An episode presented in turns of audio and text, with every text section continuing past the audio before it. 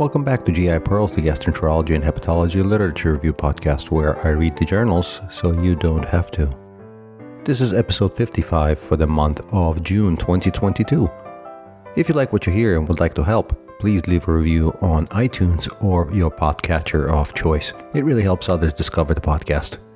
Again, if you have articles you want me to read, send me the PDFs to info at gipearls.com. I do not have a subscription to every GI journal in the world. All right, let's crack open those journals, shall we? We'll start off with a quick one. When you're doing endoscopy, it's good to keep numbers in the back of your mind, such as adenoma detection rate, telling you that you should find adenomas in at least a third of your patients, and also keeping things like how often you should find cancers or flat lesions such as serrated adenomas. So you should know that a recommended ADR for FIT positive patients should be at 45% for men and 35% for women.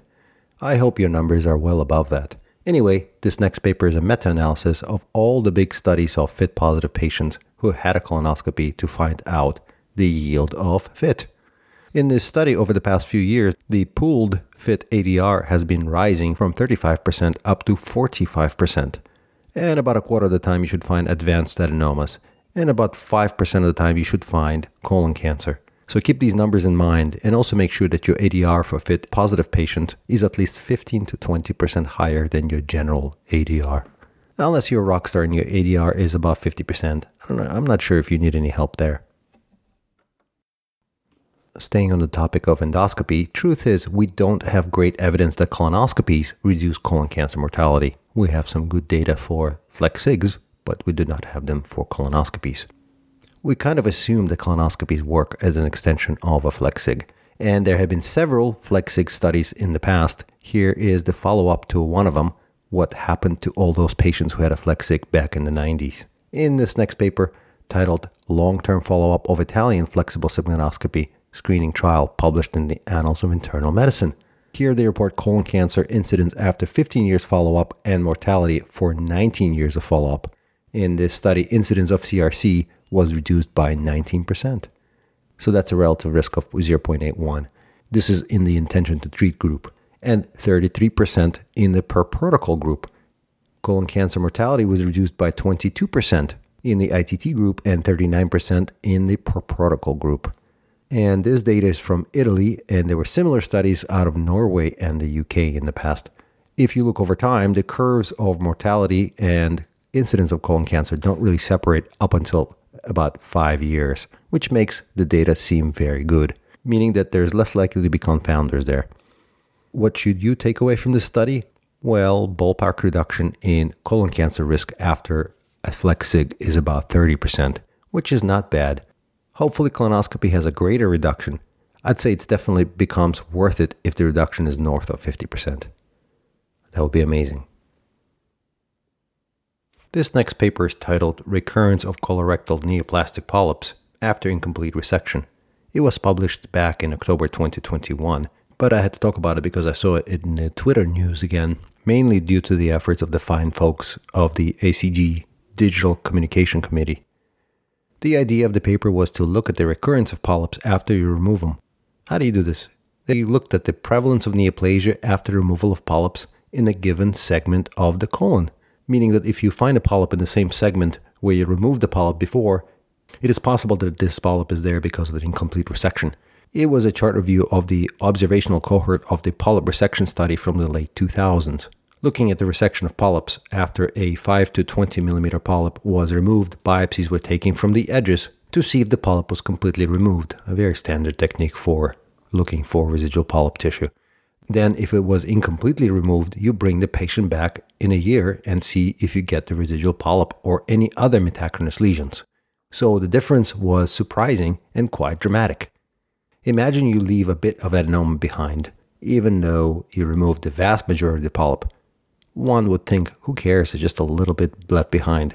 But here's the kicker. Incomplete polyp resection group had a higher risk of metachronous lesions 52% versus 23% for complete resection, including advanced lesions, 18% versus just 3% for polyps in colons with completely resected polyps. That's quite a dramatic difference.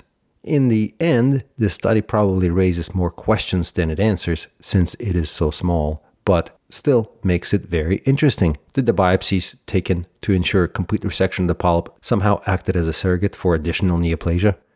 Though it is probably clear that since the polyps were in the same segment and the same histology, it's probably residual polyp that was left behind. I wonder if the timing of endoscopy what made the difference too, meaning follow up in a year versus later. Also, does leaving a polyp partially resected make it somehow more aggressive, faster growing? It's unclear from this study, since it was just a retrospective chart review, so take that with a grain of salt. Still, pretty impressive data. Okay, microbiome maximalists, I'll throw you a bone here. Next paper is out of Nature Scientific Reports, and it's titled Randomized Controlled Study Shows Supplementation of Overweight and Obese Adults with lactobacilli and bifidobacteria reduces body weight and improves well being. So, what they did here is took a probiotic from a company that paid for the trial, by the way, randomized about 220 Bulgarians to take this probiotic for six months or a placebo, and then weighed them. And the probiotic group lost about two pounds, 1.3 kilograms. Okay, maybe that's about three pounds. And the researchers also measured all sorts of stuff quality of life questionnaires, lipid levels, triglycerides, fecal microbiome, you name it. And the weight loss, of course, was statistically significant. That's great. It is a bit strange that there were no adverse events reported in either group. Also, a little strange that zero, exactly zero patients in either arm dropped out. I mean, you run studies with over 200 patients, you expect to lose at least one. Come on, not a single patient left the study. But I'll remain less skeptical. Another interesting fact was that the people on the probiotic were 40% less likely to suffer an upper respiratory tract infection. Another strange thing the weight was measured only twice once in three months, then again in six months. And at three months, there was exactly zero difference in weight. And the only statistically significant difference was at the six months measurement, not at three months. Anyway, I'm not suggesting this thing doesn't work. It just seems a bit strange but then again, maybe they did hit on the right probiotic this time. Who knows?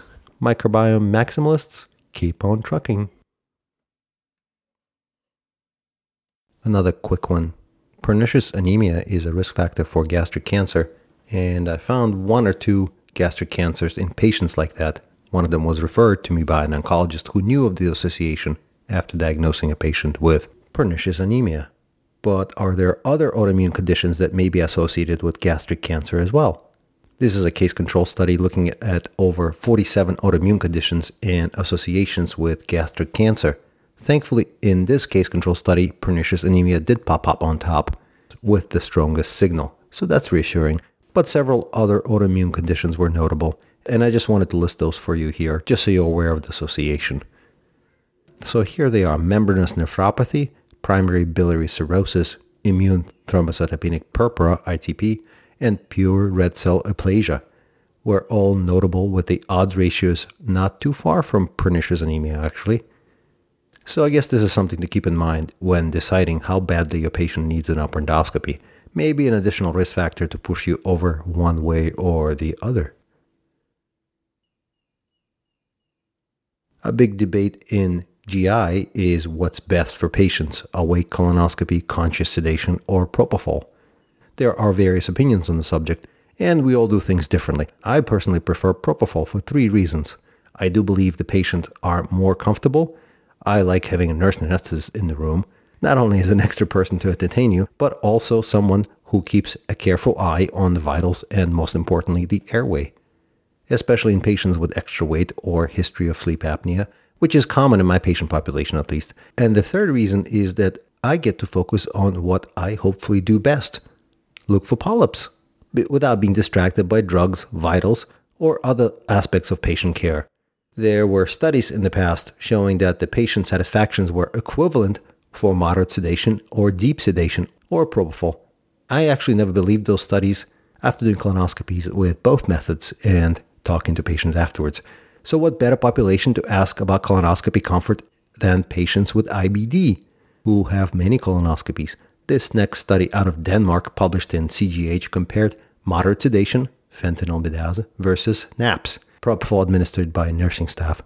This was a randomized trial of 63 patients primary endpoint being patient satisfaction at discharge.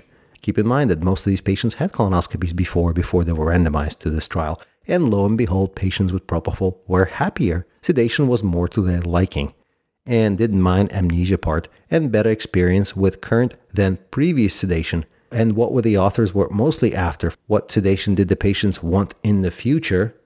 And would they be willing to undergo more colonoscopies? The answer is yes with propofol much more often, meaning in this high risk population that requires more colonoscopies than an average person, but often skips them, these patients are more likely to come back. When I get my colonoscopy, I'll probably be awake or have propofol. Forget about that fentanyl midaz stuff. And now for something different. Every practicing GI doc has a cohort of folks in their 60s and 70s, uh, maybe even 80s, that you see once a year or twice a year, just to order an imaging study to look at some low risk pancreatic cyst somewhere. Well, maybe there is a good reason for you to see them at some point to decide to stop imaging them altogether. This next study looked at over 400 patients with low risk suspected or presumed mucinous cysts for about five years of follow up time to see what happens to these patients. Now, obviously, if a patient is too sick to ever undergo any kind of surgeries, let alone pancreatic surgery, you should probably stop surveying them unless there's a very special reason to continue. This study basically shows that if you have a lot of comorbidities, you are many times more likely to die of something else and not your pancreatic cyst becoming cancer. So the role of surveillance in individuals with poor overall survival is probably worthless and you're wasting everybody's time and very likely worrying patients for no good reason. The biggest takeaway from this study is a recommendation in the discussion. If you're unsure of what exactly meets the criteria for a lot of comorbidities, use the Charlson Comorbidity Index. It's even available on mdcalc.com website. If you get a number above 7, probably think about stopping surveillance in your patients with pancreatic cysts. All right, one more paper about ADR, adenoma detection rate, the very metric by which all endoscopies are judged. In general, it is very resource intensive to calculate. You either have to physically look at hundreds of reports, figure out which ones are screening, which ones are diagnostic, find out how many of the colons had adenomas, crunch the numbers. And if you're doing a multiplex analysis, including other things such as advanced adenomas, fit positive patients, serrated polyps, detection rate, etc., it gets very tricky. Boy, do I love good questions that are easy to answer. Here's one. If you're measuring your ADR and it seems stable, do you need to keep measuring it? A very provocative question. This is the very question that the folks from Indiana asked. They looked at adenoma detection rate of 11 endoscopists in their unit over 10 years. What did they find? Well, while there was a slight variation, over the study period, 5 out of the 11 endoscopists had an increase in their ADR, and the other 6 had a stable ADR. All but one never dropped below 25% threshold, and even that one did only for a little while. Most had ADR in the 30s or 40s range, but the kicker here is that most endoscopists in the study were never told about their ADR during the study period unless they fell below the pre-specified threshold of 25%. So basically, none of them really knew what their ADR was, they just knew that it was good enough. Question remains once we establish a set adenoma detection rate, does it make sense to check it constantly and waste resources? Hopeful advances in EMR and artificial intelligence will make this point moot. But for the next few years, the answer may be that no, we don't need a constant reminder of our ADR once we get good enough. Also, keep in mind you need to know if you are not doing well, so spot checks are probably okay and wise even though there may be a limited benefit once you are above the threshold. Working in a unit where Doug Rex works probably helps too, because this is where the paper's coming from. For myself, I do spot checks every few months by looking at the next 100 screenings to see where I am. Since I still have to look at pathology every time I send result letters anyway, it is annoying but doesn't take too much time. And sometimes I measure other things such as serrated polyp detection rate or fit test ADR. And if you don't know your ballpark ADR, you are in trouble. So, one more paper I wanted to talk about regarding incomplete polyp resection rate. Removing large polyp by endoscopic mucosal resection is a good pursuit overall. When it comes to polyps over 20 millimeters, it would be good not to leave any pieces behind, obviously. When removing these, techniques matters a great deal, and we should probably use every tool we can and learn every technique to achieve low recurrence rates and incomplete resection rates. This next paper out of GIE shows a good method. There's even a video if you want to see how this works. The title is Margin Marking Before Colorectal Endoscopic Mucosal Resection and its Impact on Neoplasia Recurrence. In this paper, they looked over 200 polyps, quite large, about 3 centimeters on average. With about 70 of these 200, they tattooed the margins prior to resection, and the rest were standard EMR technique removed. The recurrence rate here dropped from a staggering 28.7% down to 8%. Remember, these are large polyps, 3 centimeters. They were still allowed to burn the edges and use a cot snare or even APC as needed, by the way. In this paper, the new method was compared to historical controls, so that's a bit of a small issue, but overall, I think marking the edge helps you have a systematic way of deciding what the margin is and more or less forces you to commit to looking at the margin before you resect anything and make a mess. And also, if you can't see the margin, maybe you shouldn't be able to resect it. And it, it gives you an idea of what approach you should take. So, do you really need another device to mark the edges? No, just use a tip of the snare, the very same snare you may use to remove it. Although the hot snares typically are a little bit less stiff than the dedicated cold snares. So, you may end up using two snares, the cold snare and hot snare. So, what you do is basically make tiny little dots on the edges of where you think the polyp margin is, and maybe a little bit away from the polyp, and then remove the entire tissue up to this margin that you made It's certainly much simpler than marking the entire edge or burning the entire edge after with soft coagulation. And according to this trial, burning the edge after is associated with a higher recurrence rate anyway. So maybe that's not the way to go. Next step is probably a randomized clinical trial, but for now, please consider doing this if you have large polyps. Some papers are good examples of why we need good clinical trials. This next randomized clinical trial of percutaneous tibial nerve stimulation for fecal incontinence in women. A couple years ago, I saw a trial of this device which was very promising, with a response rate of something like 80%. It was not randomized, it was an observational study. And since it is such a big problem and not much can be done for some patients with moderate to severe accidental bowel leakage, despite going through pelvic floor physical therapy, you'd figure why not do this non invasive, easy to train device. This clinical trial randomized about 100 women to the use of this percutaneous tibial nerve stimulator versus sham. Now, these women had an average about six episodes of incontinence a week, and it looked like it worked, with the nerve stimulator reducing the number of events and patients reporting a good response. Except the sham group had a similar response. Conclusion is as follows. Although symptom reduction after 12 weeks of nerve stimulator met a threshold of clinical importance, it did not differ from sham stimulation. These data do not support the use of percutaneous tibial nerve stimulator as conducted for the treatment of fecal incontinence in women. This is too bad. I was really hoping this was going to work. All right, guidelines, guidelines, guidelines. You come here for guidelines. Here's a good one, but a bit long. Americans and Canadians got together to release this ACG CAG clinical practice guideline management of anticoagulants and antiplatelets during acute GI bleed. How do I summarize this the shortest way possible? I'll give it a try. 1. For patients on warfarin, don't use FFP. You can consider it if INR is sky high and bleed is life threatening, and you've got nothing else to offer. 2. Guideline writers could not reach a conclusion regarding the use of prothrombin complex concentrate PCC. But if you had to pick one, FFP versus PCC, go with PCC. 4.